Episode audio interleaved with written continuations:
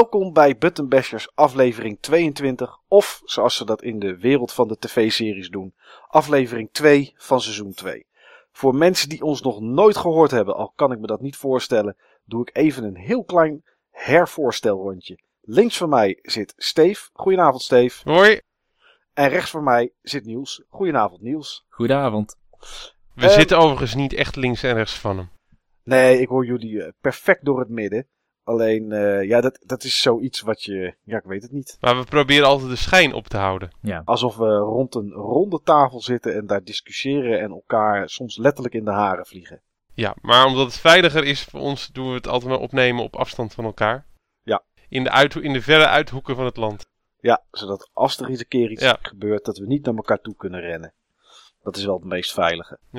Maar afle- aflevering 22 alweer, joh. Ja, dat gaat hard, hè? Ja. Ja. Mijn ex was 22. Oh, ik ben zelf ook 22 geweest trouwens. Iedereen is eh, 22 geweest, eh, toch? Die, die hierbij zit wel inderdaad, ja. Ja. We kunnen wel eens vragen of mijn dochter mee wil doen. En die, die zegt dat ik niet, want ik ben 12. Maar die heeft weer niet zoveel met retro games, kan ik, moet ik eerlijk bekennen. Oké. Dat zou slecht zijn eigenlijk. Ja. Het zou van de vader toch wel iets moeten oppikken, maar helaas. Ehm, we zouden eigenlijk een heel ander onderwerp aansnijden, maar de actualiteit eh, die, eh, ja, die haalde ons een beetje in deze week. De actualiteit en de passie. Nou, dat zeker. Want het is. eh, Ja, passie, daar, doen we, daar doe je het allemaal voor, ja, toch? ja, onze hobby eh, is natuurlijk. Dat brandt in onze harten. Daar zijn wij vurig mee bezig. En dan, ja, dan kan de vonk wel eens een keertje verkeerd springen. En eh, net zoals dat bij een paard kan met een eh, hoefijzer, zeg maar, waarmee die gebrandmerkt wordt, is dat ongeveer wat er bij Steven en mij ook dit weekend gebeurde op de retrobeurs van Bonami in Apeldoorn. Maar goed, Maar, maar Niels is ervan gespaard eh, gebleven. Niels was er niet en dat is misschien. eh, Niels is nog puur. Nou, maar dat is wel mooi ook. Wat, waar we het zo meteen over gaan hebben. Daar heeft hij misschien toch een andere kijk op dan dat wij dat, dat, wij dat hebben, Steve. Ja. Maar goed, we kunnen geen uitzending van Butter Bashers beginnen zonder de Game Talk.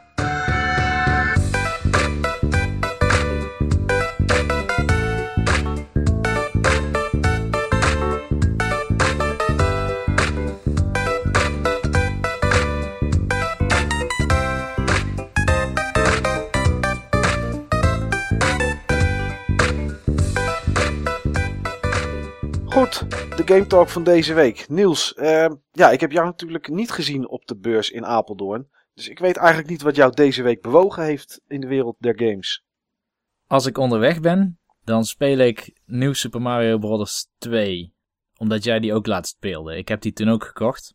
Ja, met de alle gouden munten. Met alle gouden munten inderdaad. En de meeste mensen zijn er misschien een beetje negatief over of gematigd enthousiast op zijn best. En ik dacht, nou ja, dat eh, idee van die gouden munten bevalt mij op zich wel. Ik heb natuurlijk net New Super Mario Bros. U en New Luigi U gespeeld. Eh, wat kan er nou precies zo fout aan zijn? Ja, En ik moet toch zeggen dat ik best wel teleurgesteld ben in deze Mario game. oké. Ja, ik heb hem inderdaad ook gespeeld. Ik vind het gewoon vermakelijk. Af en toe zo zo'n leveltje en dat is het. Maar wat is, wat is het wat je stoort of wat je irriteert? Nou, op zich merk je niet zo heel erg veel van al die munten. Als je het spel normaal speelt, die levels liggen niet echt enorm vol met munten. Nee. Tenminste, eh, ik ben nou bij die vulkaanwereld. Dat is volgens Ja. mij de ene laatste. En er liggen misschien wel een muntje of 300 in een level, maar daar kom je er misschien 150 van tegen in de regel. Het is niet alsof het hele level van munten gemaakt is of zo, wat het in de trailer leek. Daarbij mis ik een aantal vernieuwingen die New Super Mario Bros. U mee heeft gebracht. En dan bedoel ik vooral eh, qua level design techniek. Ja, nou ja, het- eigenlijk is het enige wat deze nummer 2 meebrengt, zijn eigenlijk de munten.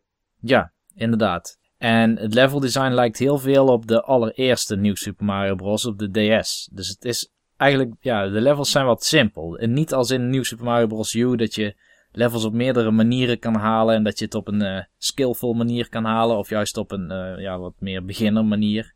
Er is nu echt één manier, voor mijn gevoel. Ja. Er zit heel weinig in, in die levels. En soms zit er wel een leuk themaatje in.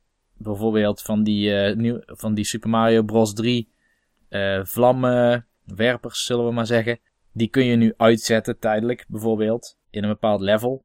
Maar ja, als ik de interessante levels mag tellen, dan, eh, dan heb ik denk ik aan één hand genoeg tot nu toe. Dus nee, deze game is het toch niet zo voor mij. En ik heb wel wat street passes gehad. Om, en dan kun je drie levels uitspelen en zoveel mogelijk muntjes halen. Ja, klopt. Een soort challenge-achtige achtige mode zit erin. Ja, alleen volgens mij is er niet echt terugkoppeling of zo. Ja, je weet van jezelf dat je meer munten hebt gehaald, maar die andere speler, ik ben het nog niet tegengekomen dat iemand anders het dan ja, nog een keer gaat proberen en probeert over jouw score heen te komen. Nee, ja, misschien proberen ze het wel, maar ja, als je diegene niet tegenkomt. Ja, dat is natuurlijk ook lastig in Nederland inderdaad. Ja, Maar goed, ja, als ik thuis ben, dan speel ik eigenlijk nog maar één game. En daar heb ik het eigenlijk al over gehad de vorige keer. Dat is The Wonderful 101. oké, nog steeds. Ja, nog steeds. En ik heb ook geen behoefte om een ander spel te spelen voorlopig. Want voor mij is dit nu even echt, eh, echt zo'n game net als Monster Hunter. Waar ik me echt in kan vastbijten en waar ik nog een tijd mee bezig kan blijven. Voor mij is dit wel echt een, eh, een van de toppers van dit jaar. Ik heb begrepen niet van iedereen. En het krijgt wat wisselende scores ook op internet. Maar ja, dat is internet. Ja, je bent er of positief over of een heel stuk minder positief over. Dat is ook wat ik gezien heb in de scores. Overigens heb ik er, nadat jij erover gesproken had weer Niels, eh, heb ik er meer van gezien. En hij trekt me toch wel. Ik ben toch wel nieuwsgierig. Ik weet niet of ik hem leuk ga vinden. Ik weet niet of ik hem gaaf ga vinden. Maar ik ben toch nieuwsgierig. Je zou hem altijd een keer kunnen lenen voor mij als je wilt. Ja, dat, dat komt eh, te zijn de tijd wel. Dus eh, hij, ehm, ja, hij, hij lijkt me in ieder geval interessant genoeg om, eh, om te bekijken. Oké, nou ondanks dat Steve aan het woord is en het een heel mooi bruggetje zou zijn om gelijk door te gaan naar hem, wil ik alleen nog even een ja of een nee horen op de volgende vraag, Niels. Mhm. Animal Crossing? Af en toe. Steve, wat heb jij gespeeld de afgelopen week? Wat heb ik gespeeld? Ja, Ehm, als ik onderweg ben, speel ik Super Mario 3D Land. oké, dat vind ik een leuke game. Dat is wel een goede Mario. En ik moet zeggen dat ik erg positief ben over deze Mario game. Wat is het wat jou erin aantrekt? Ehm, nou, wat ik leuk vind is juist eh, wat eigenlijk eh, Niels net eh, aanstipte bij eh New Super Mario Bros. eh, 2 op op de 3DS, wat hij niet goed vindt. eh, is dat je levels op verschillende manieren kan halen. We, hebben dit, dit, dit was heel grappig dit, want we hebben het niet op elkaar afgestemd. Dus echt gewoon puur, echt toeval. Ja. Echt toeval. De dingen die hij minder vindt in die Mario game, vind ik goed in deze Mario game, Super Mario eh, 3D Land. Dit is de derde keer dat ik eraan begonnen ben. Dat ik helemaal van begin af aan eh, begonnen ben. Ik ben ooit begonnen op mijn 3DS. En toen ben ik hem op een gegeven moment heb ik hem laten liggen. Er kwamen wat andere dingen voorbij. En toen kreeg ik mijn 3DS XL. En toen ben ik weer van, hele, eh, van helemaal vooraf aan begonnen. En op die 3DS XL vond ik hem gewoon echt een stuk beter. Het 3D-effect komt gewoon eh, meer naar voren. Graphics zie je in meer detail. Het is gewoon een heel gaaf spel. Wat ook op een hele goede manier echt actief gebruik maakt van het 3D. Ja. Niet alleen als grafisch effect, maar ook echt als gameplay element. De diepte komt gewoon beter over. En daardoor kun je bepaalde eh, sprongen beter timen, beter maken. Er zitten ook een aantal kamers in die een soort met van perspectieftrucs eh uithalen met dat 3D-effect. het is gewoon heel leuk eh, gedaan. Maar eh, de tweede keer dat ik hem eh, speelde, als ik een level tegenkwam wat een beetje pittig was, dan ging ik ervoor zorgen dat ik zo snel mogelijk een Tanuki pak had. Ja, Ging ik gewoon eventjes terug naar een level, ging ik even Tanuki pak halen. Dan kan je zweven, dan kan je je val vertragen. Is alles gewoon een heel stuk makkelijker. Dat was al zo in Super Mario Bros. 3. Maar eh, nu kende ik die levels ook beter. Zeker aan het begin, omdat ik die nu dan drie keer gezien had. In veel gevallen, in veel gevallen nog meer. Want dan ga je nog even terug om die munten weer eh, te scoren die je gemist hebt. Maar nu begon ik die levels gewoon echt beter te kennen. En ik had zoiets van, joh, fuck it. Ik ga het gewoon ook doen zonder Tanuki eh. Ook de wat pittigere levels. En dat voegt toch wel een stuk meer uitdaging toe. En ehm, wat veel mensen eh, een kritiekpunt vinden van dat spel, dat het eh, te weinig uitdaging biedt en dat de levels te kort zijn. Die uitdaging die je zou missen, dat kun je juist zelf toevoegen door jezelf bepaalde beperkingen op te leggen. En eh, dat die levels kort zijn, dat vind ik juist echt heel, heel krachtig. Die levels zijn echt heel erg gemaakt voor on the go. Ik kan tijdens een busrit, tijdens een treinrit, kan ik gewoon drie levels halen, vier levels halen. En eh, je hebt gewoon echt een heel goed gevoel van progressie. Die levels, ondanks dat ze kort zijn, zijn ze heel erg goed gedesigned. Ze zijn allemaal uniek. Er zit weinig filler in. Eh, je kan levels maken die heel erg eh, lang zijn, met allemaal steeds dezelfde herhalende elementen. Maar deze levels voelen allemaal redelijk uniek. En eh, ja, het is gewoon een spel wat me heel erg aanspreekt. En eigenlijk ben ik hierdoor toch ook wat meer warm gemaakt voor de, ja, voor de variant op de Wii U. Die ik dan ook natuurlijk heb sinds uh, vorig weekend. Waar ik nu overigens wel de kabel van heb, de stroomkabel. Uh, met dat kattenpak. Ja, nieuw Super Mario 3D World. Ja. Nee, ik moet zeggen, dat klopt. 3D, de 3D-land op de 3DS. Ik vond het ook geweldig. Elk level na elkaar was ook vaak anders. Je had niet hele werelden met een thema zoals je dat op de, op de consoleversie hebt of wat dan ook. Dus er was enorm veel af, afwisseling. En die levels waren gewoon goed met het 3D-effect gedesigned, inderdaad. Ik, uh, ik heb het echt met heel veel plezier gespeeld.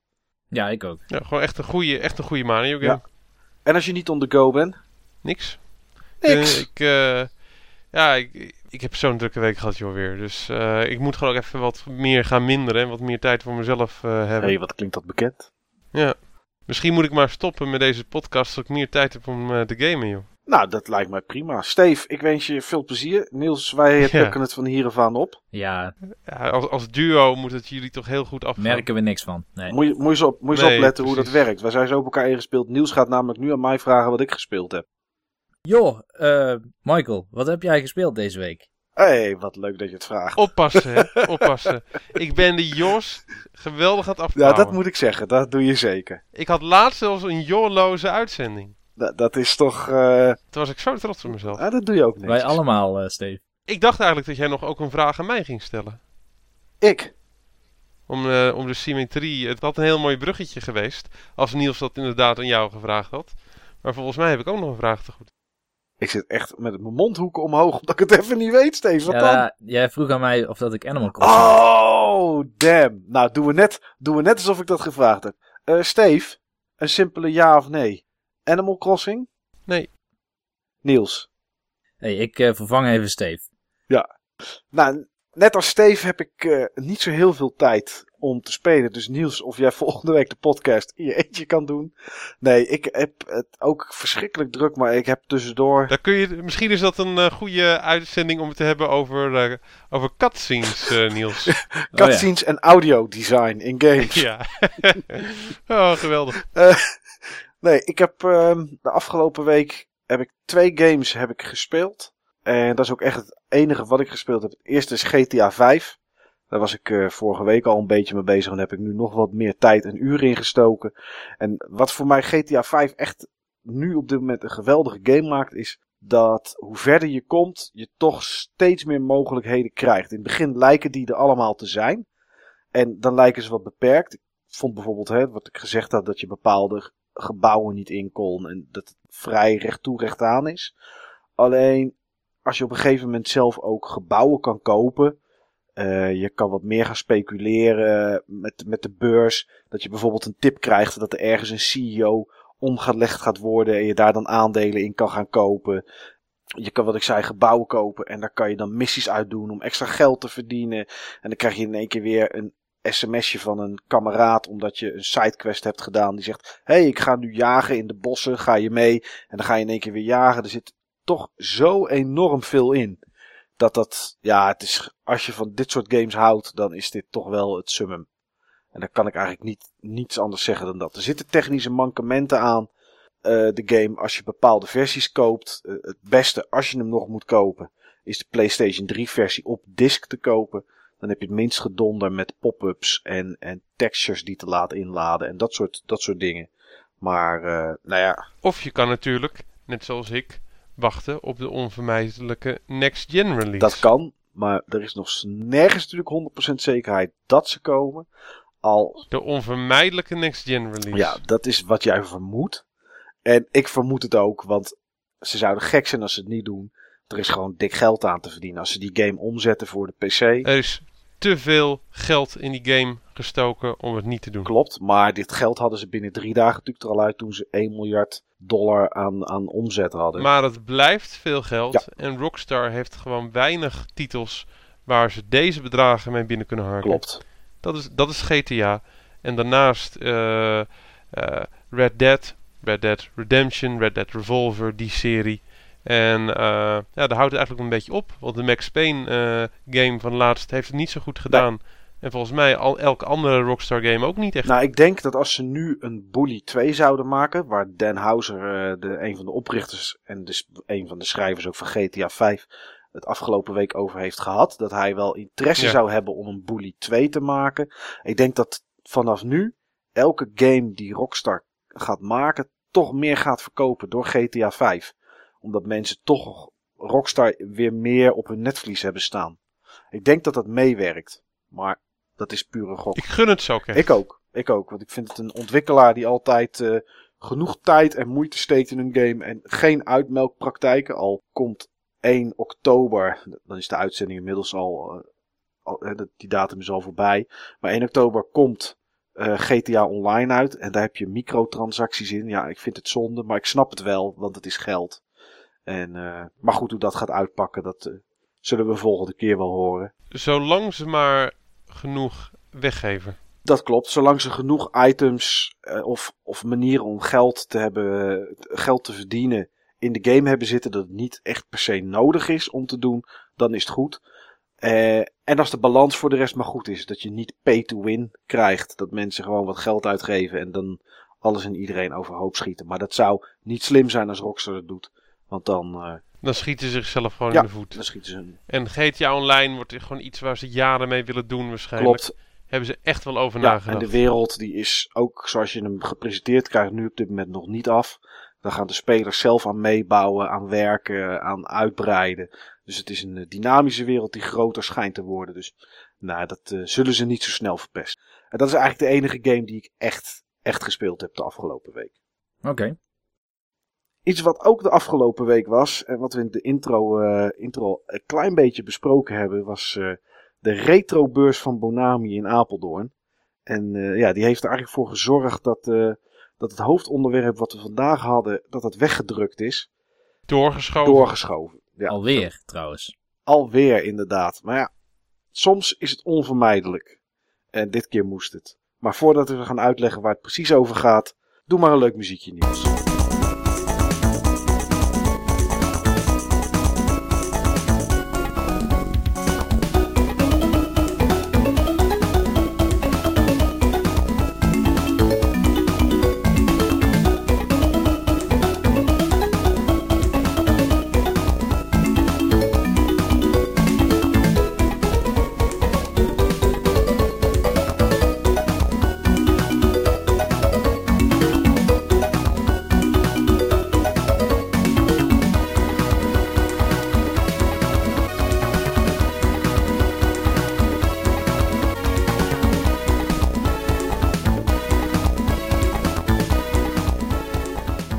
Was ook wel toe aan een leuk muziekje. Dus ik was heel blij dat Niels dat inderdaad in zijn repertoire ja, had. Een gezellig, gezellig muziekje. Iets wat. Altijd, hè? Een gezellig kalmerend muziekje. Ja, maar waar je wel enorm vrolijk van wordt. Ja. Goed. Afgelopen weekend was in Apeldoorn de zoveelste, en ik heb ze niet geteld, Bonami Retrobeurs. Een uh, inmiddels bekende beurs die uh, meer plaatsen bestrijkt dan alleen Apeldoorn. Afgelopen jaar was ook Eindhoven en begin november, ik zeg uit mijn hoofd 2 november, dan uh, is die ook in Schiedam. Alleen de maand september was een beetje druk. En Steve die had het daarom extra druk, want die is eigenlijk elk weekend wel op retropad geweest. Uh, het eerste weekend van de maand was de retrobeurs in Deurne. Daarna was die in Weteren, in België, als ik het goed zeg. Nee, nee, had je eerst nog, uh, nog de Oh, Retro Game ik had Experience. verkeerd om. Dat je niks kon kopen, maar spelletjes ging spelen op arcadekasten. Wel echt iets anders, maar wel iets waar je een zondag aan kapot uh, gooide. Ja. Dan had je Weteren of Wetteren. Volgens mij Oh. Wetteren. Boeit niet een of andere plaats in België. Waar niemand ooit van gehoord heeft, eh, heeft. Tenzij ze er een keer geweest zijn voor die beurs. En Nou, dat, dat is het. En afgelopen weekend dan de Bonami Retrobeurs in Apeldoorn. En ja, ik weet niet precies hoe ik het moet omschrijven, Steve, maar wij zijn elkaar daar regelmatig tegengekomen, stukjes met elkaar gelopen. En ik voelde het eigenlijk zelf al bij binnenkomst. Een soort van, wat doe ik hier gevoel had ik toen ik binnenkwam. De magie was er niet. Nee. En dat is deels omdat Niels er niet was. dat, kunnen, Uiteraard, dat kunnen we natuurlijk wel zeggen. Maar het probleem of het punt, en we moeten even kijken hoe we naar dat punt mooi toe gaan werken, is dat wij op een gegeven moment alle twee de conclusie hadden. Dit gaat Ja. fout. dat dit het niet meer is. En om dat als inleiding even nog bij te geven, is dat de standhouders allemaal redelijk aan het klagen waren over het feit dat ze heel weinig verkochten. De standhouders zelf denken en dachten dat het misschien komt omdat er deze maand drie retrobeurzen waren. En Dat we beursmoe dat zijn. we beursmoe zijn. En daar kan iets in zitten. Al is het voor mij zelf een non-argument, omdat Deurne voor mij te ver weg was. Wetteren, Weteren, Wieteren, hoe je het ook wil noemen, ook te ver weg was. En ik dus alleen maar naar Apeldoorn ben gegaan. En dat dus niet alleen ik dat zou hebben, maar ook nog meer mensen zouden hebben. Kijk maar Alleen- op een forum als Palrox. Er Ja. waren vrij weinig mensen naar Deurne gegaan. Klopt. Er waren ook vrij weinig mensen naar Wetteren Ja. gegaan. En dat En- ook, ja. En ook naar Ik Apeldoorn. ken, ik ken bijna iedereen van, eh van Palrox die naar dit soort beurzen gaat van gezicht. Voor zover ze ook echt actief zijn op het forum en ook dingen posten. En eh nou, ik heb alleen mensen achter kraam zien staan en niet voor kraams. Volgens mij waren alleen zeg maar ik en mijn vaste crew en eh Snatchalist er, eh, zeg maar een jongen die eh, gespecialiseerd is in het, in het van, eh van SNES games. Voor degenen die niet op Palrox eh, zitten. En voor de rest heb ik van niemand eh, gehoord van dat hij er was. Dus het was, het was e- ook nog eens Dus verdeeld. Wetteren, Wetteren leek me niet echt een concurrent. Nee. Deurne zou je kunnen zeggen dat het concurrent is. Alleen omdat de afstand tussen die twee beurzen volgens mij uit mijn hoofd te slordig 170, 180 kilometer is. En dat, dat, dat je dat aan benzine heen en terug toch al gauw 50 tot 60 euro kost. Met de En er zit een payday tussen. ook nog eens. Er zit gewoon een Ja. tussen. Ze vallen in twee eh, andere kalendermaanden qua uitbetaling van salarissen. Nou, dat. Dus mensen hebben weer geld, dus ze hebben ook weer dingen te besteden. Ja. Zou je denken. En toch hoorden wij mensen alleen maar klagen dat er niet veel verkocht werd. Ja. En het eerste wat ik daarbij dacht is van joh, hm, hm. Hoorde ik toevallig ook niet deze week mensen klagen op Palrox dat er op dit moment echt helemaal niks meer verkocht wordt op Marktplaats. En zou dat misschien, ah, zou het misschien in verband kunnen staan met elkaar? Nou, nee, vast niet. Vast niet. Staat vast helemaal op zichzelf. Maar toch, Toch, maar Mike? toch Steve, rond een uur of één moesten wij toch een andere conclusie trekken. Ja, En die conclusie is eigenlijk heel simpel. En of die klopt, is een tweede, maar wij denken van wel. En dat is dat de rek een beetje uit de portemonnee is van de gemiddelde verzamelaar. En enerzijds dat eh, nog niet eens zozeer van dat mensen te besteden, he- minder te besteden hebben. Een deel van de mensen heeft gewoon minder te besteden. Dat weet je. Er zijn gewoon mensen die geraakt worden door de crisis. Die, eh, die eh, werkloos geworden zijn. Of wie hun inkomsten sterk zijn teruggelopen. of die op zijn minst heel veel voorzichtiger zijn geworden. Maar je ziet die prijzen ook gewoon zo hard stijgen. Ja. Het lijkt gewoon net alsof er geen rek op zit. Nou ja, ik, om een voorbeeld te geven, ik stond bij, eh, bij een kraam van een iemand. We gaan, ik ga geen namen noemen, want het heeft helemaal geen nut. Nee. Het gaat puur om de voorbeelden. We, we gaan geen, we gaan geen namen noemen. We gaan wel situaties Ja. schetsen. En daarbij willen we wel zeggen van joh, voel je eh, ja, voel je aangesproken? Heb je het gevoel van dat, eh, dat we het over jou hebben? Waarschijnlijk klopt dat Ja. ook. Maar eh, het heeft helemaal niet te maken met, met personen. Iedereen die we, waar we een voorbeeld van, van hebben, die kennen we en die mogen we zeer waarschijnlijk ook, ook graag. Dat durf ik wel, wel te zeggen. Alleen, het, het gaat gewoon om de optelsom van voorbeelden en de optelsom van dingen die we zien. Nou ja, en dit was zo'n voorbeeld. Een SNES game in doos zag er prima uit. Maar 400 euro. Ik durf niet Mag, eens... ik, mag ik vragen welke game het was? Ik zal je heel eerlijk zeggen dat toen ik de prijs zag, ik niet eens meer gekeken heb naar welke game het is. Ik snap dat het voor deze discussie heel slecht is. Wa- was het een geel Ja, eh, doosje? ja. Sonic Blast Man. Oké.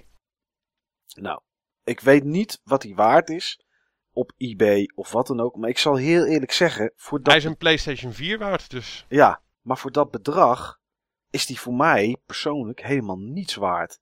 Want ik kan, ik heb dat aan het begin, toen ik begon met verzamelen, een slordige anderhalf jaar, twee jaar geleden, snapte ik die prijzen ook niet.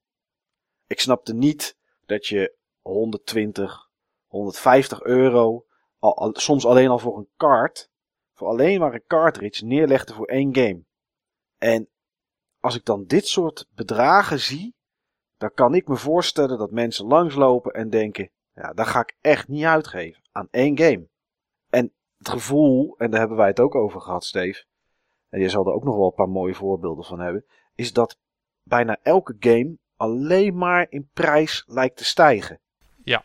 En dan houdt het een keer op voor mensen. Is ook zo. Dus uh, joh, ik heb van die game heb ik, een, uh, heb ik een manual liggen. Die ik ooit gekocht heb voor 25 of 30 euro of zo. Omdat ik uh, bezig was met een, met een versie met alleen een losse kaart en een losse doos. En had ik hem compleet. Maar joh, die, die manual. Waarschijnlijk is dat ding nu ook gewoon 80 of 100 euro waard. Dat is toch bizar? Voor een boekje. Dat is, dat is gewoon bizar. Vind ik wel. En joh, er is nu een discussie gaande op Palrox, het forum waar wij uh, actief zijn en waar waarschijnlijk een groot deel van de luisteraars van deze podcast ook op actief is, die aangewakkerd is door degene die Palrox heeft opgericht over retrobeurzen en of het er niet te veel zijn. Het werd al snel een prijsdiscussie. En uh, ja, uh, een van, van de personen die, die ook deelneemt in die discussie, die we ook zeg maar in deze uitzending hebben gehad, Sjoerd, wel bekend als Dr. Retro, ja, die is van mening van tot, uh, tot, tot deze prijzen uh, helemaal niet zo, uh, zo gek zijn. En dat er mensen zijn die deze prijzen graag betalen. En dat hij ook deze prijzen regelmatig betaalt voor, voor games. En dat weet ik wel. Ik weet van dat er mensen zijn die dit, die dit betalen. En dat er mensen zijn ook die geld halen uit de handel in games om hun hobby op die manier te financieren. En dat ze het zo mogelijk maken om, uh, om dit soort dingen voor dit soort prijzen te kopen. Maar voor heel veel andere mensen die dat niet doen, zijn die games gewoon volledig buiten bereik. Ja. En dan is het uh, in veel gevallen uh, eh, 400 euro aan dead stock. Wat je daar zeg maar continu van beurs naar beurs aan het slepen bent. Ja. Of je moet het op eBay zetten en via eBay een, een gek vinden waarschijnlijk in het buitenland, die het er wel voor over heeft. Of een handelaar die, uh, die te graag voor betaalt, omdat, uh, omdat hij of zij denkt over een jaar of anderhalf jaar dat bedrag zo te kunnen verdubbelen. Of over twee maanden eventjes een snelle 100, 150 euro te kunnen pakken aan, aan extra marge op dat ding. Maar ja, op een gegeven moment houdt dat gewoon op dat is een piramidespel. Dat is gewoon een piramidespel. En ik heb het gevoel dat dat hele retro verzamelen in veel opzichten gewoon een piramidespel uh, is geworden. En dat de basis van de piramide inmiddels gewoon te breed is. Hoe kijk jij er tegenaan, uh, Niels? Uh, tja, um, nou ten eerste wil ik even toevoegen dat ik ook nog goed weet dat toen wij in Deurne waren, dat ze toen al spraken over een halvering van de omzet klopt. Het is gewoon geen op zichzelf staand uh, geval. Dus precies wat Niels zegt, in Deurne was het ook het geval. En uh, Deurne was de eerste beurs van, uh, van die serie. Het is goed gepland. net na de zomer. mensen hebben weer geld gestort gekregen. De vakantie is betaald. En joh, het eerste wat toen ook gezegd werd, van toen het wat tegenviel, ja, mensen moeten nog bijkomen van de vakantie. Mensen moeten nog bijkomen van de vakantie. Maar uh, joh, de vorige beurs in Deurne, die was na de kerst. Toen moesten mensen nog bijkomen van de kerst. En toen is het toch een stuk beter, uh, beter verkocht. Ja. En wat ik net zei, sarcastisch over Marktplaats. Ik heb ook mensen horen uh, klagen dat er op Marktplaats gewoon heel weinig activiteit is op dit moment. En ja, de verklaring die toen werd gegeven is, was van... joh, ja, mensen zijn vast heel druk bezig met, met GTA 5. Ik weet niet of die persoon het sarcastisch zei of, uh, of dat er juist een serieuze toon in zat. Maar volgens mij is dat gewoon een hele andere reden. Volgens mij is er gewoon ook een stuk verzadiging aan het, uh, aan het optreden. Ja, ik ben het daar denk ik wel mee eens, ja. Ik ben ook juist iemand die, dat uh, heb ik volgens mij een aantal afleveringen geleden gezegd, die juist een heleboel spellen eruit heeft gedaan. Ik zie mezelf deze hobby niet volhouden op deze manier meer. En komt het dan puur door de, door de bedragen, Niels? Of omdat het niet interessant meer is? Wat is voor jou dan die reden dat je het op deze manier jezelf het niet vol ziet houden? Nou, het zijn ook wel die bedragen. Misschien wel voor een groot deel. Want ik heb eigenlijk nooit een spel goedkoper zien worden. Ik ben sinds ik begonnen ben, uh, een jaar of drie geleden volgens mij met verzamelen, eigenlijk elke beurs gaan kijken naar, ik noem maar wat, uh, Nintendo 64 expansion packs. Ja. Kijk ik altijd naar. Ik loop er nooit mee naar huis, omdat ik altijd denk van oké, die dingen zijn relatief duur voor iets wat je maar voor een handjevol games kan gebruiken. Ik heb ze de eerste keer dat ik ze zag voor 10 euro zien liggen. Vorig jaar lagen ze voor 15 euro. De goedkoopste die ik in Deurne kon vinden was meer dan 20 euro. Gebruikt, hè? Ja. Nou, ik moet er ook nog steeds een hebben, maar ik kijk eigenlijk ook niet meer. Nee, het interesseert me ook gewoon niet meer. Wat Steven net zei, ja, daar heb je een kaart liggen van 400 euro in één uh, stand. En ik was er dan niet bij, dus ik weet ook niet bij welke stand het was. Het interesseert me ook niks. Nou, het was, het was een CIB, maar dat, dat maakt niet uit voor de discussie. Nee, dat maakt niet uit voor de discussie, maar ik zie 400 euro voor een spelletje. Ja, nou, ergens kan ik me voorstellen dat zoiets bestaat. Je hebt die, die Holy Grail uh, cartridges ook van, uh, wat is het, Nintendo World... Nee. Championships. Ja, dat soort spellen. Ik snap dat daar bepaalde mensen, uh, dat die daar grote bedragen voor willen geven. Maar dit is gewoon een beurs waar gewoon eigenlijk het groot, ja, een, een, een, een grote groep op afkomt. Ja. Waarvan ja. misschien één op de honderd dat soort titels zoekt. Exact. En... Exact. Sorry dat ik je onderbreek, uh, Niels. Maar dat was nou exact mijn punt. Wat ik ook zeg maar in die discussie op Palrox uh, wou, uh, wou maken. Um, natuurlijk zijn er mensen die die titel zoeken. Maar dat, zijn, dat is gewoon niet de meute. En dan heb ik het niet over 50%, dan heb ik het niet over 60%. Dan heb ik het over 95 tot 99% van de mensen die naar zo'n beurs komt. Dat zijn niet de mensen die naar die beurs gaan. Inderdaad. Maar ga, ga verder met je verhaal, Niels. Nou ja, het laatste wat ik daaraan toe kan voegen is uh, dat ook de goedkopere spellen, die altijd wat de commons zeg maar op de NES, zie je alleen maar in prijs stijgen. Je komt ze misschien voor 5 euro tegen, of als je een beetje geluk hebt, dan is er eentje die denkt van ja, ik moet dit nu echt kwijt. Dus ik, voor 3 euro kun je ze ook wel krijgen. En met wat combinaties kun je misschien een leuke deal krijgen. Maar op een gegeven moment, ik zie ook heel vaak dezelfde soort mensen of dezelfde mensen naar die beurzen komen. Op een gegeven moment hebben ze toch Super Mario Bros. 1 wel. Ja. Dat is ook nog een ding. Nou ja, dat is ook zo. Ja. Er is ook, was toevallig een, een, een topic over een game Sunset Riders voor de SNES. Uh, ook een wat Ja. duurdere titel. Eh, titel die ik niet heb. Waarvan ik één keer een, een gameplay heb gezien op, de, op YouTube. En ik dacht, oké, ziet er wel uit als een leuke game. Als ik die... Toffe game. Ja. Toffe game. Dat is een van de weinige games voor de SNES die ik nog zoek. CIB. Ja. Heb ik ook in mijn handen gehad op die beurs. Ik zelf zou hem best kopen voor een eurotje of twintig. Alleen de kaart. Dat zou ik er nog voor over hebben. Ja. Puur omdat, en ik weet dat die duurder is, maar puur omdat ik de gameplay heb gezien en denk, nou dat is grappig, zou ik wel een keer willen proberen. Kom ik dat ding dus ergens tegen, is die geen 20 euro. Daar, daar ga ik hem niet voor vinden. Dan is voor mij de interesse voor die game is weg. Maar dat is niet alleen bij die game. Dat is bij heel veel games. En ik snap dat er op een gegeven moment een schaarste is. Of dat er bepaalde uitgaves. Dat er alleen nog maar hele mooie versies van zijn. En daarna niks. Kijk, als je Super Mario Kart neemt of Super Mario Bros. in doosje voor de, voor de NES. Dan heb je de versies die er puntgaaf uitzien. Net iets minder. Een deukje, een scheurtje. Op een gegeven moment waar Mario paars is geworden door de zon. Of dan wordt hij dan geel, denk ik, door de verkleuring. Daar zit een hele range in. En ik snap dat er games zijn waar er minder van zijn. Alleen is het op een gegeven moment nog interessant om dat voor die bedragen neer te leggen.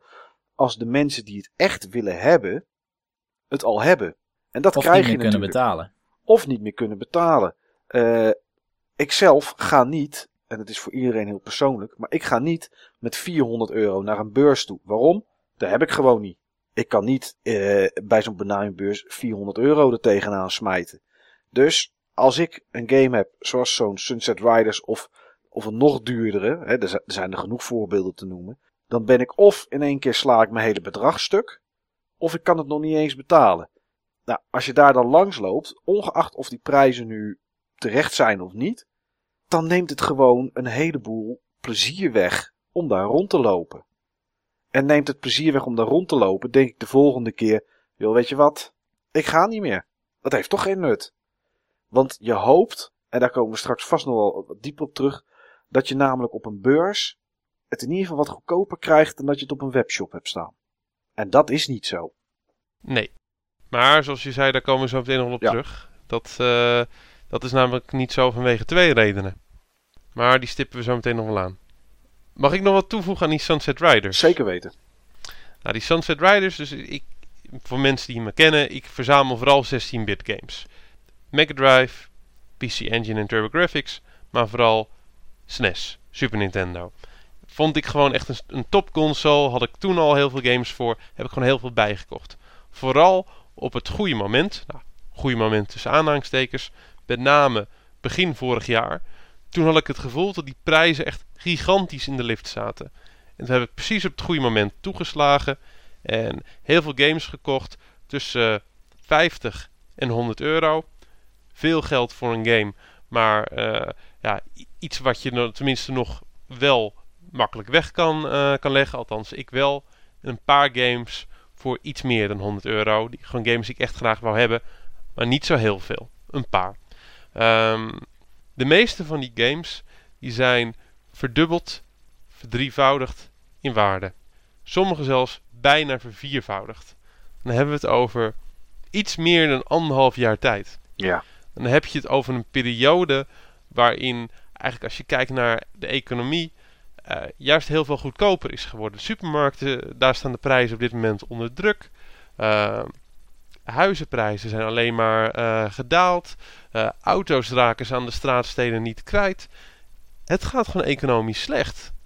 Maar die games die zitten in een eigen micro-economie. Waar er een soort met van gevoel ontstaat van, van oneindige groei. Ik weet niet of uh, mensen wellicht ook fan zijn van, van Muse. En hun album The Second Law kennen. Maar dat album heeft een thema. En dat is dat economische, een, een economie die gebaseerd is op oneindige groei. Is unsustainable. Is onhoudbaar. En hetzelfde geldt gewoon hiervoor er zit gewoon geen rek op die prijzen. En op een gegeven moment kom je gewoon op situaties uit dat er alleen nog maar in games wordt gehandeld. En dat ze niet meer terechtkomen bij mensen die dingen gewoon willen en houden. En Sunset Riders vond ik daar gewoon een mooi voorbeeld van op die uh, beurs. Die game lag bij iemand die zowel Mike als ik goed kennen. Dus een prima gast. Ja. Uh, vind ik ook echt gewoon een uh, prima gast. Kan ik gewoon heel goed mee, mee vinden ja, toeval dat die, die, die, game gewoon bij hem ligt. Kan ook gewoon iemand anders, bij iemand anders zijn. Ik loop zijn, langs zijn stand. Ik sta even met hem te praten. Ik zie dat ding staan. En hij begint erover tegen mij. Van joh, is dat niks voor jou? Ik zie dat prijsje en ik zeg me ja, nou... Eigenlijk is dat niet meer waar ik, wat ik voor games wil, wil betalen. Dus gewoon niet meer hoe ik op deze manier mee bezig ben.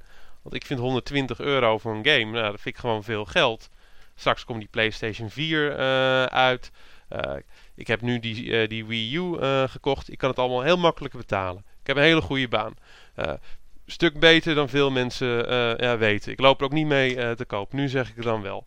Maar ik wil voor mezelf niet dat soort bedragen betalen voor een spelletje wat ik in de kast leg en waar ik vervolgens niks meer mee doe. Nee. Dat is het voor mij gewoon niet waard. Mijn ouders hebben het niet breed. Mijn ouders hebben het gewoon financieel best zwaar. Die help ik. Heel veel mensen om mij heen zie ik van dat ze struggelen.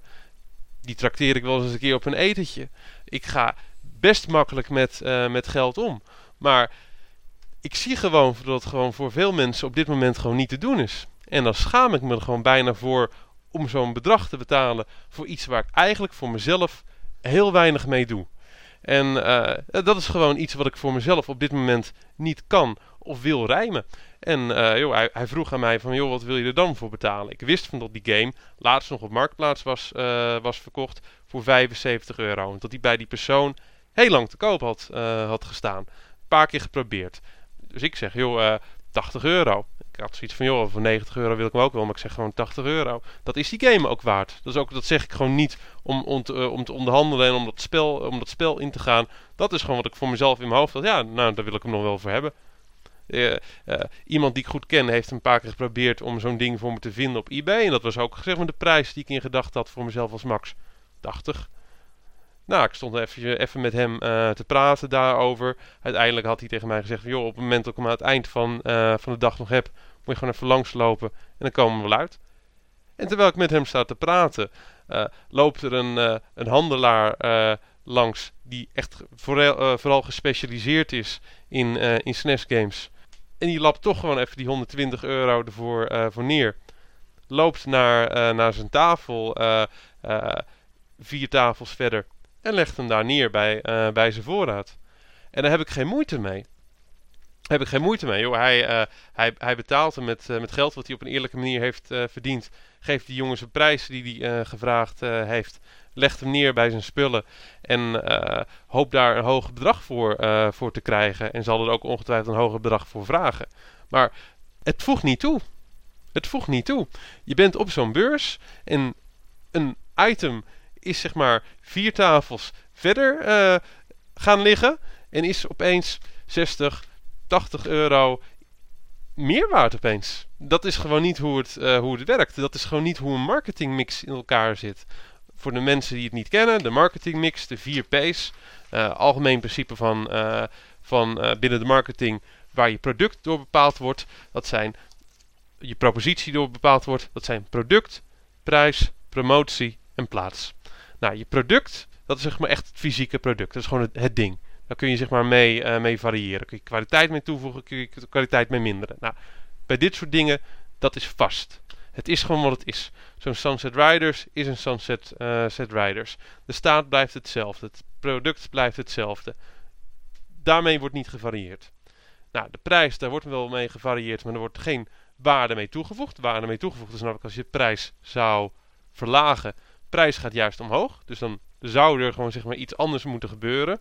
Kijk, wat die jongen uiteindelijk doet. En daar voegt hij dan uiteindelijk ook wel waarde mee toe.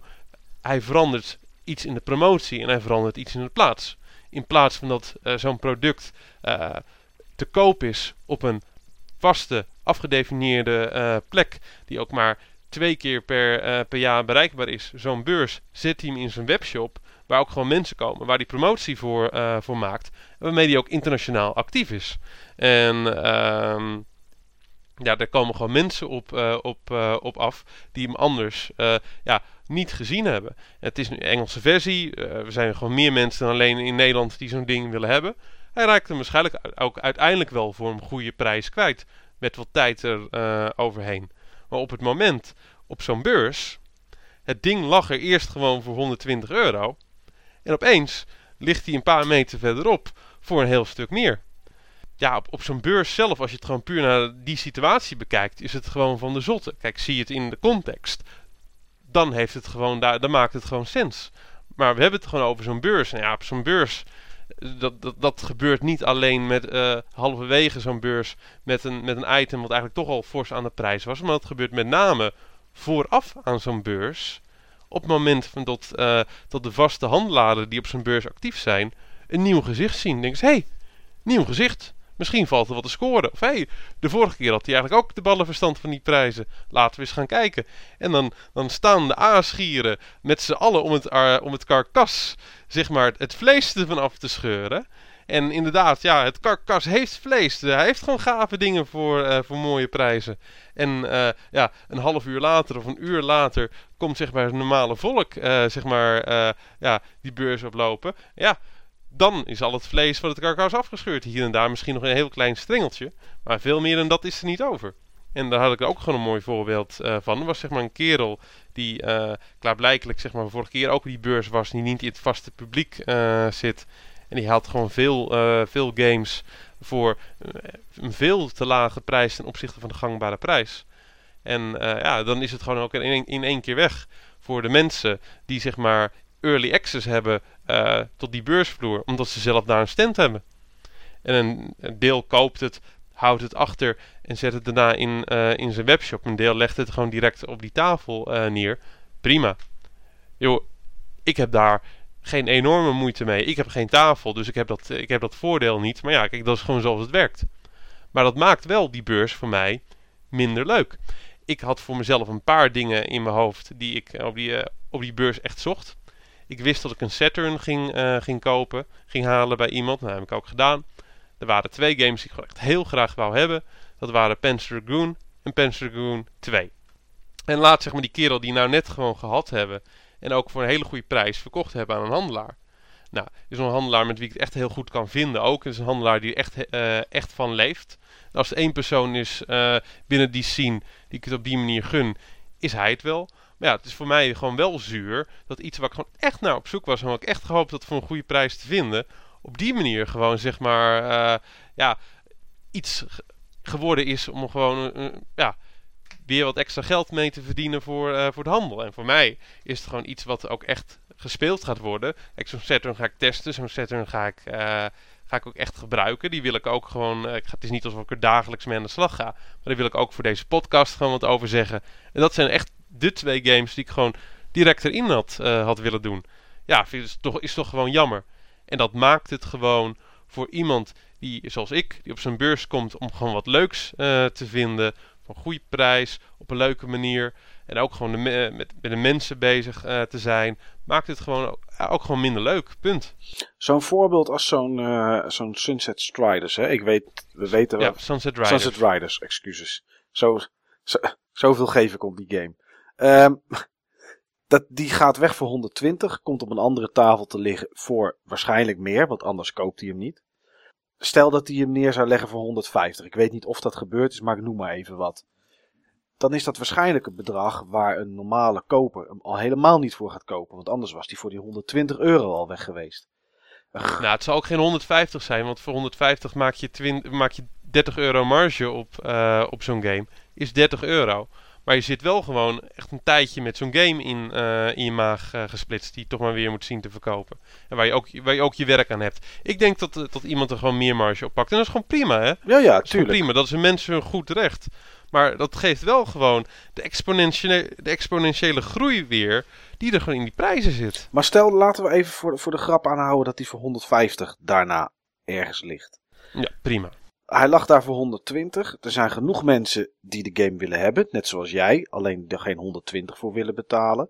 Dan gaan ze er ook geen 150 voor betalen. Nee. Dan heb je dus een grote kans dat er dus een volgende handelaar komt, een keer. Ja. En die koopt er dan misschien voor 140, want die koopt er nog wat meer bij. Ja, en die precies. legt hem zelf neer voor 170. Op een gegeven moment is er toch geen hond meer, jongens, die die game en dat gaat is kopen. Precies, dat is precies mijn punt. Dat is precies ook mijn punt. Waarom zeg maar dit, dit een piramidespel is. Wat naar mijn gevoel geen oneindige rek heeft.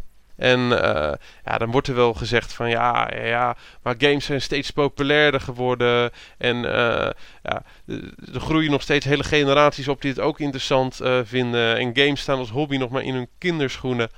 Humbug. Kletskoek. Games hebben voor generaties na ons veel minder waarde. Die zijn niet opgegroeid met een fysiek product. Dat waren kopietjes die papa van collega's kreeg om in een opgebouwde PlayStation of Wii uh, te, uh, te, stoppen. Ja. Uh, dat, dat zijn ook games die, uh, die voor een heel groot deel toch minder verzamelwaarde hebben. De grote titels, een Metal Gear Solid, een Tekken, een, uh, een Resident Evil. Er zijn er gewoon miljoenen van gedrukt. En die zijn allemaal nog in prima staat. Want die zitten gewoon in een doosje uh, van plastic goed beschermd. Natuurlijk is de ene game wat gewilder dan de andere. Natuurlijk is de ene game geen 5 euro, maar 15 euro of zo. Dat, dat zijn geen games die gaan skyrocketen. En uh, de uitzonderingen, de zeldzame games. Ja, joh, het is maar de vraag of die echt, echt wat waard uh, worden. Uh, het grote publiek heeft dus een game nooit gehad. Nee. Die vindt het waarschijnlijk helemaal niet interessant. Nou ja, sowieso denk ik dat deze generatie uh, games die er nu zijn, en je ziet het al aan de PlayStation 2 en ook al aan de PlayStation 1, al zijn er daar wel een aantal titels die, die behoorlijk aan de prijs zijn. Maar de reden. En zijn die prijzen ook wel aan het stijgen van de PlayStation 1? Ja, er zijn een paar games die gaan heel langzaam gaan die omhoog. Uh, maar er zijn de reden, denk ik, dat deze generatie nooit dat niveau zal bereiken van 400 euro voor een game. Is omdat inderdaad het, de jeugd die het nu speelt, dat daar niet later voor over heeft, er genoeg zijn. En het is plastic. Ik heb toch altijd het gevoel dat karton beter verkoopt dan plastic. Als je kijkt naar games van vroeger. He, een SNES en een NES, daar zit karton omheen en dat doet het beter dan PlayStation 1. Want ik heb deze beurs genoeg PlayStation 1 gekocht en er lag ook genoeg voor 5, 6 euro per game. En waarom? Ja, of mensen sparen het niet, of het is plastic. Ja, ik weet niet of dat, of dat echt invloed heeft. Maar ik vroeg me wel af, nu we het er net over die webshops hadden. Waarom zou er nog een reden zijn om naar een beurs te gaan?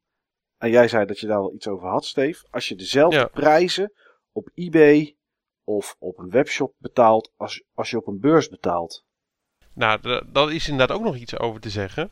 Uh, vroeger ging je naar een beurs omdat er twee, drie webshops uh, waren, waarvan er ook twee nooit naar beurzen uh, gingen.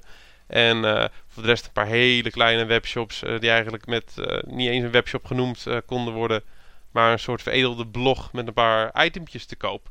Maar tegenwoordig is het gewoon bijna alsof elke middelgrote handelaar een webshop heeft. Met een goede catalogus en uh, een hoeveelheid voorraad die ook steeds meer groeit en uitgebouwd uh, wordt en waar variatie uh, in zit.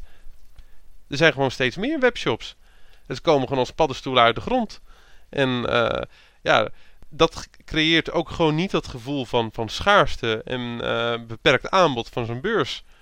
Is die game, joh, een game die ik gewoon best wel graag wou hebben op zich een, uh, een Kirby game, Kirby's Dream Course. Uh, lag in, uh, in Wetteren bij een, nieuwe handelaar, een nieuwe webshop. Die ik een tijdje geleden ook voor het eerst in Deurne gezien, gezien had. Had een prijs dat ik zoiets had van nou, kan ik hem altijd wel verkopen. Hij ziet er wel heel netjes uit, maar ja, kan ik hem altijd wel verkopen. Ja, weet je wat, kijk wel eventjes in Apeldoorn, zullen ze wel weer staan. Ja, stonden ze ook. Ik heb hem nog steeds niet gekocht. Nou, ik heb de URL. Als ik zin heb, kan ik altijd nog kopen. Ja, Zouden we op dat gebied nieuws verzadigd zijn? Zouden er te veel webshops zijn? Kan je bij elke gameshop tegenwoordig eigenlijk retro games kopen? En heeft zo'n beurs daarom geen toegevoegde waarde meer? Als ze toch dezelfde prijzen hanteren? Ja, misschien wel. Soms zie je ze ook met uitgeprinte uh, internetprijzen de handelaren staan. Hè? Dan kijken ze wat het op de webshop waard is. En daarvoor kun je het ook halen op zo'n beurs. Dat kom je wel eens tegen. Ja. Tja, uh, ik denk wel, eerlijk gezegd, dat webshops misschien wel een iets langere adem zullen hebben dan beurzen. Want ik weet eerlijk gezegd niet of dat dit zomaar een conjunctuurschommeling is of een trend. Ik, mijn gevoel neigt namelijk naar het laatste. Oké, dus dat dit van tijdelijke aard is en dat het straks weer aantrekt. Nee, nee, nee, andersom. Oké, andersom. Dat het niet meer aantrekt. Oké. En dat handelaren er zelf iets aan moeten doen als ze het wil, wel weer willen laten aantrekken. Want eigenlijk zijn twee dingen al genoemd. Steve zei, die prijzen worden alleen maar duurder, want handelaren kopen vooral van elkaar de dure items op, waardoor die steeds duurder worden. En daardoor zijn er mensen die het er niet meer voor over hebben of het niet meer kunnen betalen wat er aangeboden wordt. Het tweede ding is, nu dat dan toch al gebeurt, hè, nu dan toch steeds minder wordt uitgegeven blijkbaar, omdat die omzet daalt over die beurzen van de laatste tijd. Um, de mensen die, en dat is net ook genoemd, iets hebben met deze soort games, die zijn geboren, ik denk, ergens in de jaren 70 of in de jaren 80. Ik denk dat de meeste mensen daar vandaan komen. En op het moment dat dit nog ook maar drie jaar of vier jaar zou duren, dan zijn die mensen misschien al helemaal niet meer bereid om spellen te kopen. Dan is deze hobby alweer voorbij. Stel dat de prijzen wel iets zouden zakken of constant zouden blijven, maar stel het was een crisisding waarom de, de omzet gedaald is. Stel het is puur een crisisding en de crisis trekt bij, dan lijkt het mij niet dat mensen centen dan eerst aan die games zullen besteden. Ik denk dat ze dan wel wat belangrijkere dingen hebben. Ja, dan gaan mensen misschien eerder toch naar dat andere huis kijken, naar die nieuwe bank of, of die nieuwe eettafel. Precies, ja. Krijg je op een gegeven moment weer een babyboom? Weet ik vrij zeker. Als het kind is het aantrekt, kind is de duurste aanschaf van je leven. Als je een kind een aanschaf mag, uh, mag noemen. Ja hoor, van mij. Maar, ik heb er één en jij mag dat zo ook noemen hoor een, een kind is, uh, is de duurste levensverandering die je voor kan, uh, kan stellen. Een kind kost volgens mij gemiddeld 2 ton. Ja, tot aan de 18e volgens mij. Tot aan de 18e inderdaad, ja. ja. 18e of 22e, een van de twee. Maar ik heb zo, zoiets een keer gelezen. Klopt.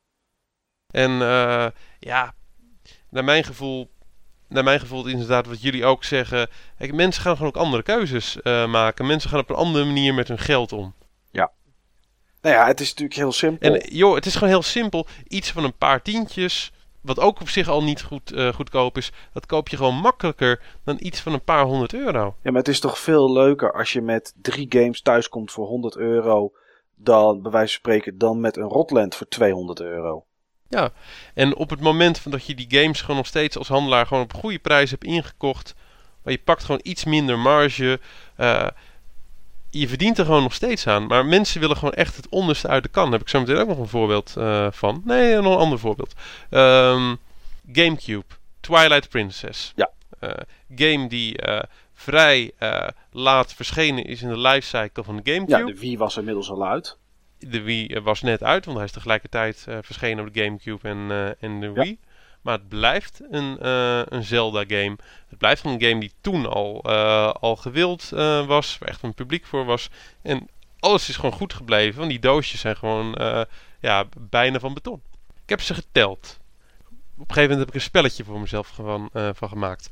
Ik denk dat ik er tussen 12 en 14 ben tegengekomen in Apeldoorn. Ze waren allemaal tussen de 37,5 en 55 euro. Wat een bedrag zeg. Ja, tussen de 12 en 14 exemplaren van die game die ik ben tegengekomen. Ik heb ze natuurlijk niet eens allemaal gezien. Nee. Ik weet zeker dat ik uh, nog een flink aantal heb, uh, heb uh, gemist. Ja, dat is naar mijn gevoel dan allemaal gewoon dead stock. Ja. Op zo'n beurs, op zo'n beurs dan. Hè. Ik zeg niet van dat je het er niet op kan verkopen. natuurlijk komt er eens een keer iemand langs die die game wil, wil hebben. En natuurlijk kun je er gewoon ook over, over praten, over die prijzen. En waarschijnlijk krijgt iemand hem voor 32,5 of voor 30 ook mee. Maar kom op, hé. Dat is gewoon een game die in mijn gevoel te duur is ingeschat. Ja, maar ja, het, het moeilijke blijft, denk ik, om, om eventjes een heel klein beetje voor de, voor de hand... Niemand kan in ieder geval zeggen dat hij zeldzaam is als hij gewoon in dat soort hoeveelheden op zo'n beurs ligt. Eén persoon had hem vier of vijf keer liggen. Op een stapeltje. Ook zo handig. Ja.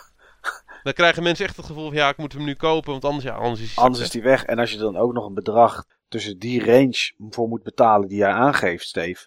Dan denken die mensen, ja, er liggen er vijf. Waarom zou ik hier 40 euro voor betalen? Precies. Maar ja, goed. Wie gaat er voor de handelaren bepalen, en ik denk dat antwoord is niemand, dat die prijzen op een gegeven moment toch iets zullen moeten zakken? Oh, ik, het antwoord is niet niemand. Ja, wij als consument. Het antwoord is iedereen. Ja, wij als kopers. Ja, en dat is hetgeen wat je nu ziet. Dat is hetgeen wat je nu ziet. Dat is hetgeen waar we nu waar dit gesprek uh, uh, over hebben. Uh, op het moment dat die verkoopcijfers tegen blijven vallen, dan spreken mensen gewoon met hun portemonnee. Maar gaan ze dat blijven doen? Dat is de vraag. En hoe lang? Tijd weet ik niet. Ik heb geen glazen bol. Dat heb ik ook al gezegd op, op Palrox. Um, maar ja, naar mijn gevoel uh, is het best wel iets wat, uh, wat voor langere tijd zou, uh, zou kunnen zijn. Misschien hebben we het verkeerd. Misschien hebben we het gewoon heel verkeerd. Misschien is het gewoon een, een vloek. Eén ding moet ik wel zeggen. Dat is wel iets wat ik echt expliciet ook wil, gezegd wil hebben. Bonami. Ze doen echt hele slechte promotie. Ik weet niet of ze dit horen. Maar die promotie van die beurzen is echt heel slecht. Nee, er is volgens mij echt geen, heel slecht. geen promotie. Daar hebben we echt heel veel mensen over horen, horen klagen. En als je kijkt wat voor werk um, er ingestoken wordt qua promotie voor, uh, voor Deurne, dat staat gewoon echt in schril contrast. Ja. Maar Deurne, dat viel ook tegen. Ja, maar toch zag ik iemand um, op het Palrox Forum zeggen dat hij in Deurne en in Weteren drie keer meer heeft verkocht. Ja. Met dezelfde prijzen die nu gehanteerd werden op deze beurs. Ja, ja misschien, uh, ja, dat is ook wel een... Uh, ja, volgens mij was dat dezelfde persoon. En uh, die kunnen we ook wel noemen. Dat, dat vindt hij niet, uh, niet erg. Dat is Sjoerd. Ja. Die hebben we ook in de uitzending gehad. Die kennen we goed. Die heeft gewoon een hele duidelijke mening. En joh, Sjoerd is ook niet van papier. Sjoerd kan wel tegen een stootje. Um, die zei ook, van, joh, het is ook gewoon een ander publiek. Er komt een ander publiek op, um, op die beurzen af. Sjoerd denkt dat er een meer casual publiek op Apeldoorn afkomt dan, dan Deurne. Nou, wellicht. Ja, dat zou natuurlijk kunnen. Maar de afgelopen keer. Ik denk sowieso wel dat er in Deurne meer buitenlanders op afkomen. Omdat het makkelijker aan te rijden is. Uh, in ieder geval vanuit uh, België en Frankrijk. En ik denk dat die mensen meer dan Nederlanders sneller hun portemonnee uh, trekken. Nou ja, dat is iets, een verhaal wat ik. Ik was er zelf niet bij. Wat ik op de beurs hoorde was dat er rond een uur of tien twee of drie Fransmannen waren. Die echt met, met honderden euro's smeten om allerlei spul op te kopen en waarschijnlijk daarna mee te nemen en op, in Frankrijk op eBay te plaatsen. Hebben we het dan over Deurne of hebben we het over We Apeldoorn? hebben over Apeldoorn, afgelopen zondag. Hmm. Ja, dat er echt... Uh, uh, het, het, schijnt dat het in Deurne nog uh, veel bizarder was. Hè? Dat een andere Franso Fransoos die daar ook stond te handelen. Dat hij echt zijn, zijn busje helemaal vol geladen heeft met allemaal dure FA en FRA-versies die hier dan relatief goedkoop kon kopen ten opzichte van Frankrijk. Dat is iets wat ik ook regelmatig heb uh, gehoord van, uh, ja, van Partystar, die wij ook wel kennen. Van, zijn, van zijn speedruns, die we nog steeds een keertje in de uitzending willen, willen hebben. Dat die Fransen echt helemaal gek zijn. Dat die echt ja, veel meer voor games over hebben en veel hogere bedragen neertellen dan, dan hier. Zouden handelaren zich daar dan een beetje blind op staren? Omdat ze weten dat er dus wel ergens publiek is wat het daarvoor wil betalen. Alleen dat wij dan misschien dan in hun ogen de gierige Hollanders zijn. Ik denk het wel, in ieder geval wel op beurzen. Kijk, op beurzen, hoe je het bent of verkeerd, daar lopen vooral Nederlanders. Ja. Je kan niet opeens van Apeldoorn een, uh, ja, een Franse enclave uh, maken. En een of andere magische poort neerzetten met een ingang in Parijs. Op de Champs-Élysées. Waarmee je gewoon eventjes uh, zo... Poef, Nee. Magisch, tover, magisch retro toverland Apeldoorn of Deurne in, instapt.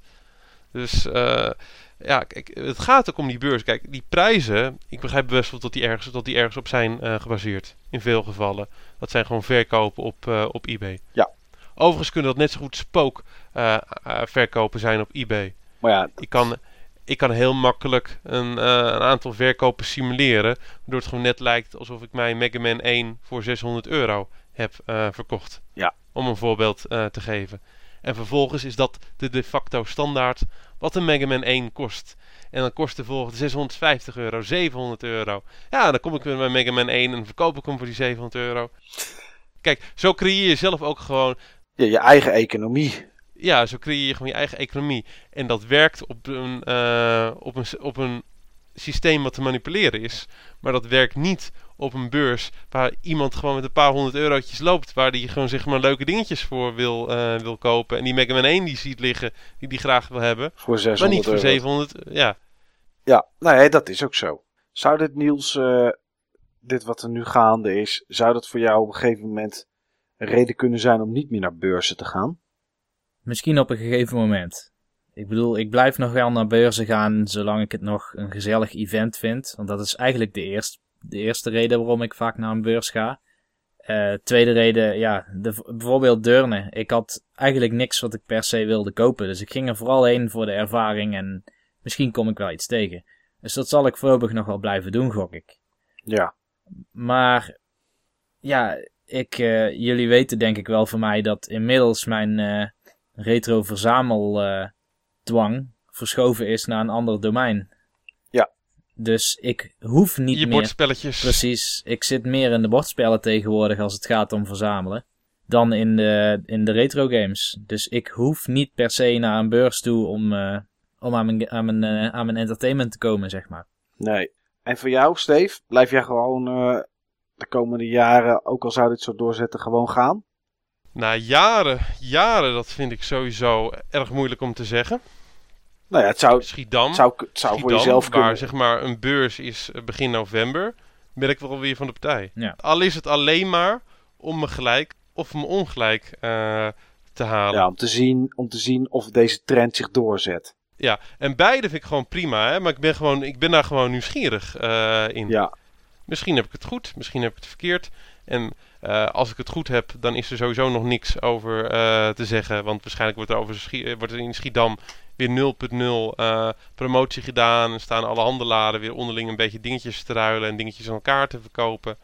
Dat is zeg maar, als ik iets zou moeten inschatten wat het geval zal zijn. Want die promotie was wel echt slecht zeg. Ja. Moeten we ook gewoon gezegd hebben. Kom op, hé. We zetten, we zetten één keer als organisator van die beurs een berichtje op Facebook. En de mensen komen in grote getalen op ons af. Zet de dwanghekken maar, maar vast klaar. Ja, zo werkt het niet meer natuurlijk. Kom op, hé. Nee. Maar moet je eens kijken wat voor moeite er gedaan wordt in die promotie van, uh, van, uh, van Deurne. En op een gegeven moment, ik heb echt standhouders flink horen klagen. Dat ze gewoon de moeite van het komen niet eens meer waard vinden. Op een gegeven moment heb je minder standhouders. Minder standhouders, minder aanbod. Ja, dan gaat zo'n beurs dood. Ja. Nou ja, dat, dat is het natuurlijk ook. Hè. Als die standhouders nu hun, hun, hun inkopen die ze ochtends doen en hun stand zelf er misschien nauwelijks tot niet uit hebben, maar daar wel twee of drie dagen van tevoren voor zijn aan het verzamelen, het rijden naartoe, vroeg opstaan, alles erop en eraan, kan het nog net zo gezellig en leuk zijn, ook voor hun. Maar een standhouder staat er natuurlijk ten eerste om te verkopen. En ja, als je daar niet meer mee kan verdienen, of je speelt net kiet, ja, dan zou je wel gek zijn als je het doet. Dan ga je een dagje extra eBay'en. En dan ga je er daar meer spullen op zetten, maar dan ga je niet meer naar zo'n, niet meer naar zo'n beurs toe. Nee, en het is, het is ook gewoon moeite, hè? Gewoon op een dagje dat je... Je bent gewoon echt een dag eraan kwijt, hè? Ja. Laden, lossen. Ook, ook al verdien je bij wijze van spreken 200 euro. Het is echt hard werken, hoor, voor 200 euro. Nou ja, uitzoeken van tevoren, wat neem ik wel mee, wat neem ik niet mee. Want hé, je gaat toch kijken wat de vorige keer een beetje verkocht heeft, of juist helemaal niet, wat het totaal niet doet. Dus natuurlijk, daar zit, daar zit een, enorm veel tijd in. Maar je hebt niet voor jezelf zoiets, Steven, als dit een trend is en ik zie dit nog het komende jaar in een beurs of 5, 6 waar je nog naartoe gaat. Nou, dan weet je, laat dan op een gegeven moment maar zitten. Ik zie mezelf in ieder geval niet meer naar zoveel events in zo'n korte tijd gaan. Nee. Dat, eh, dat heeft bij mij toch ook wel een stukje metaalmoeheid er eh, ja, in doen slijpen. Ehm, maar één ding weet ik zeker. Deurne, daar zie ik mezelf eh, niet snel, dat zie ik mezelf niet snel skippen. Ik, eh, ik vond het de vorige keer vond ik het echt weer een hele fijne beurs. Ik heb toevallig met, eh, met ja, de andere organisator eventjes staan praten. Niet, niet Sjoerd, die wij kennen, die heel veel van de promotie doet. Maar degene die echt gewoon met de fysieke kant van de beurs bezig is. De standhouders en, en de logistiek. Dus ook met die tenten. eh, dat- eh, het schijnt nog meer uitgebreid eh, te worden. Het wordt echt een heel groot eh, gebeuren. Ja. wordt echt een heel groot eh, gebeuren. Als het allemaal doorgaat qua, eh, qua vergunningen. Dus eh, nee, ik, eh, ook de plannen die ik daarover gehoord heb, die ik niet door zal eh, vertellen, want dat vind ik gewoon niet iets aan mij om te vertellen. Maar eh, ja, dat klonk gewoon eh, interessant. Oké. Dat geeft ook weer een heel ander eh, karakter. Dat brengt ook weer een eh, andere, andere doelgroep met zich eh, mee. Ik, eh, ik ben wel benieuwd. Maar Apeldoorn, dat zou ik nog wel eens uit mijn menu kunnen schrappen. Ik wil in ieder geval nog één laatste ding toevoegen om een vergelijking te maken naar een fenomeen eh, wat eigenlijk kenmerkend is voor een, ja, voor een markt met snel gestegen, opgeklopte prijzen, waar op een gegeven moment zo'n enorme hoeveelheid lucht in zit, van dat het wel moet klappen, Eh, een bubbel. Kennen jullie de tulpenmanie, mannen? Ja, ik heb daar wel over gehoord. Ik dacht even dat je... Ook wel de bollegekte. Ja. In de Gouden Eeuw is in vrij korte tijd eh, de prijs voor tulpenbollen, met name bepaalde tulpenbollen, zo gestegen dat een gemiddelde tulpenbol gelijk stond aan anderhalf jaar salaris. En hele uitzonderlijke eh, tulpenbollen ehm, een grotere waarde hadden dan een flink huis. En ehm, op de een of andere gekke manier is dat geklapt. Is, was dat gewoon in één keer over. Er waren er toen ook handelaren die konden niet van hun, eh, van hun handel afkomen. En daardoor zijn andere mensen heel erg nerveus eh, geworden. En echt in een kwestie van weken is die hele markt toen volledig, volledig geklapt. Ja. Daar zat ook een eh, stuk speculatie eh, in, ook een stuk lucht. Maar dat is ook een voorbeeld, dat is eigenlijk het eh, eerste voorbeeld wat, wat we kennen van een bubbel. Er is ook een boek over geschreven, wat, in, ja, wat volgens mij ergens rond 1800 al is uitgekomen. Eh, een bekend boek, eh, een standaardwerk over bubbels. En dat heet Extraordinary Popular Delusions and the Madness of Crowds. Oké. En ik krijg een beetje het gevoel voor mezelf dat wij figuranten zijn in een extraordinary popular delusion. En de madness of crowds, op een moment van ik zeg maar op zo'n forum kijk van wat eh, een bepaald item waard zou eh, moeten zijn en hoe mensen elkaar opjutten met een stukje kennis daarover en dingen die ze, die ze gelezen hebben of dingen die ze gezien hebben op eBay qua, eh, qua prijzen. Eh, een stuk plastic met een karton van 20 jaar oud. Waar hele generaties na ons niet meer op zitten te wachten. Ja, dat ruikt voor mij een beetje naar een madness of a crowd. Ik vind dat mooie woorden, Steve. Om daarmee af te sluiten. Madness of a crowd.